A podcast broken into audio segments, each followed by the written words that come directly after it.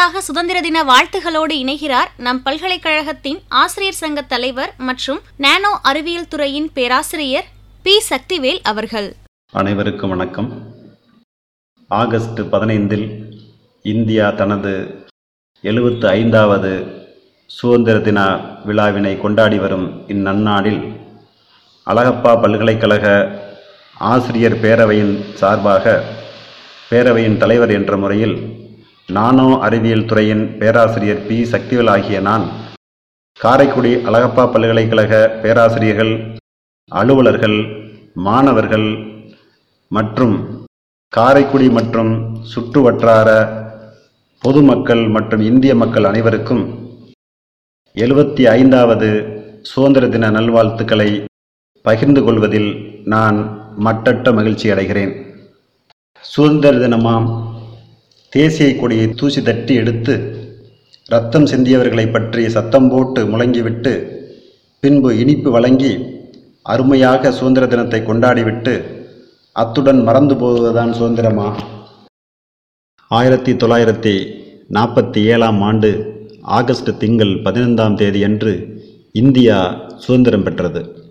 கடந்த ஆயிரத்தி தொள்ளாயிரத்தி நாற்பத்தி ஏழாம் ஆண்டு ஆங்கிலேய ஆட்சியரிடமிருந்து இந்தியா சுதந்திரம் பெற்றதும் காலநிதி ஆதிக்கத்தில் இருந்து தன்னை விடுவித்ததும் இந்நாளில்தான்.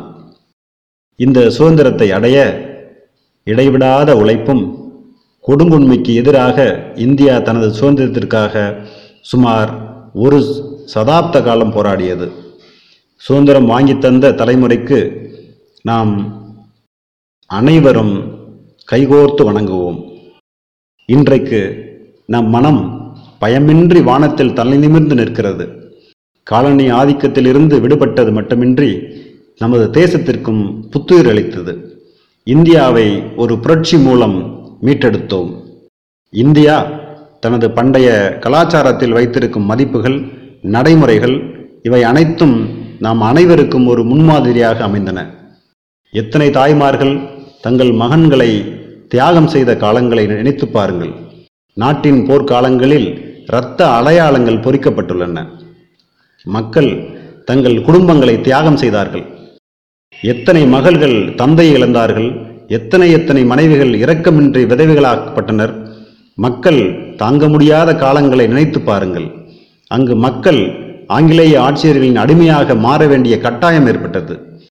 இன்று இந்திய மக்கள் நிம்மதியாக பெருமூச்சு விடுவதற்கு அன்று நமது தலைவர்கள் போராடிய காலங்கள்தான் காரணம். இந்தியா மிகவும் துடிப்பானதாகவும் தன்னுள் ஒற்றுமையாகவும் இருந்தது. அதன் காரணமாக இந்தியா முழு பிரபஞ்சமும் ஒருமைப்பாடு உள்ள இடமாக இந்தியாவை திரும்பி பார்க்கும் அளவுக்கு தன்னை தானே விரிவுபடுத்திக் கொண்டது. அத்தகைய பன்முகத்தன்மை உள்ளது இந்தியா. பல தேச தலைவர்களின் அயராது உழைப்பினால் கிடைக்கப்பெற்றதுதான் இந்த சுதந்திரம் என்னும் சரித்திர வரலாறு. எதிர்கால சந்ததியினர் சுதந்திரத்துடனும் கண்ணியத்துடனும் வாழ வேண்டும் என்பதற்காக பல ஆண்டுகளாக நமது வீரமிக்க தலைவர்கள் வீரத்துடன் போராடினார்கள். சுதந்திர போராட்ட வீரர்கள் தியாகங்களுக்கு முன்னால் நாம் அனைவரும் தலைவணங்குவோம். மாவீரர்களுக்கு வீர வணக்கம் செலுத்துவோம். நீதி சுதந்திரம் ஒற்றுமை சமத்துவம் மற்றும் சகோதரத்துடன் நாம் ஒரு சிறந்த எதிர்காலத்தை உருவாக்கி நம்பிக்கையுடனும் நேர்மையுடனும் அதை அழகுபடுத்தி பேணி பாதுகாப்போம். வெற்றி பெற்றவர்களின் விலாசங்களை விசாரிக்கும் போது போராட்டமும் வீரமிக்க துணிச்சலும் தொடர்ச்சியான தோல்விகளை தாண்டி வெற்றி வாகை சூடியிருக்கிறார்கள்.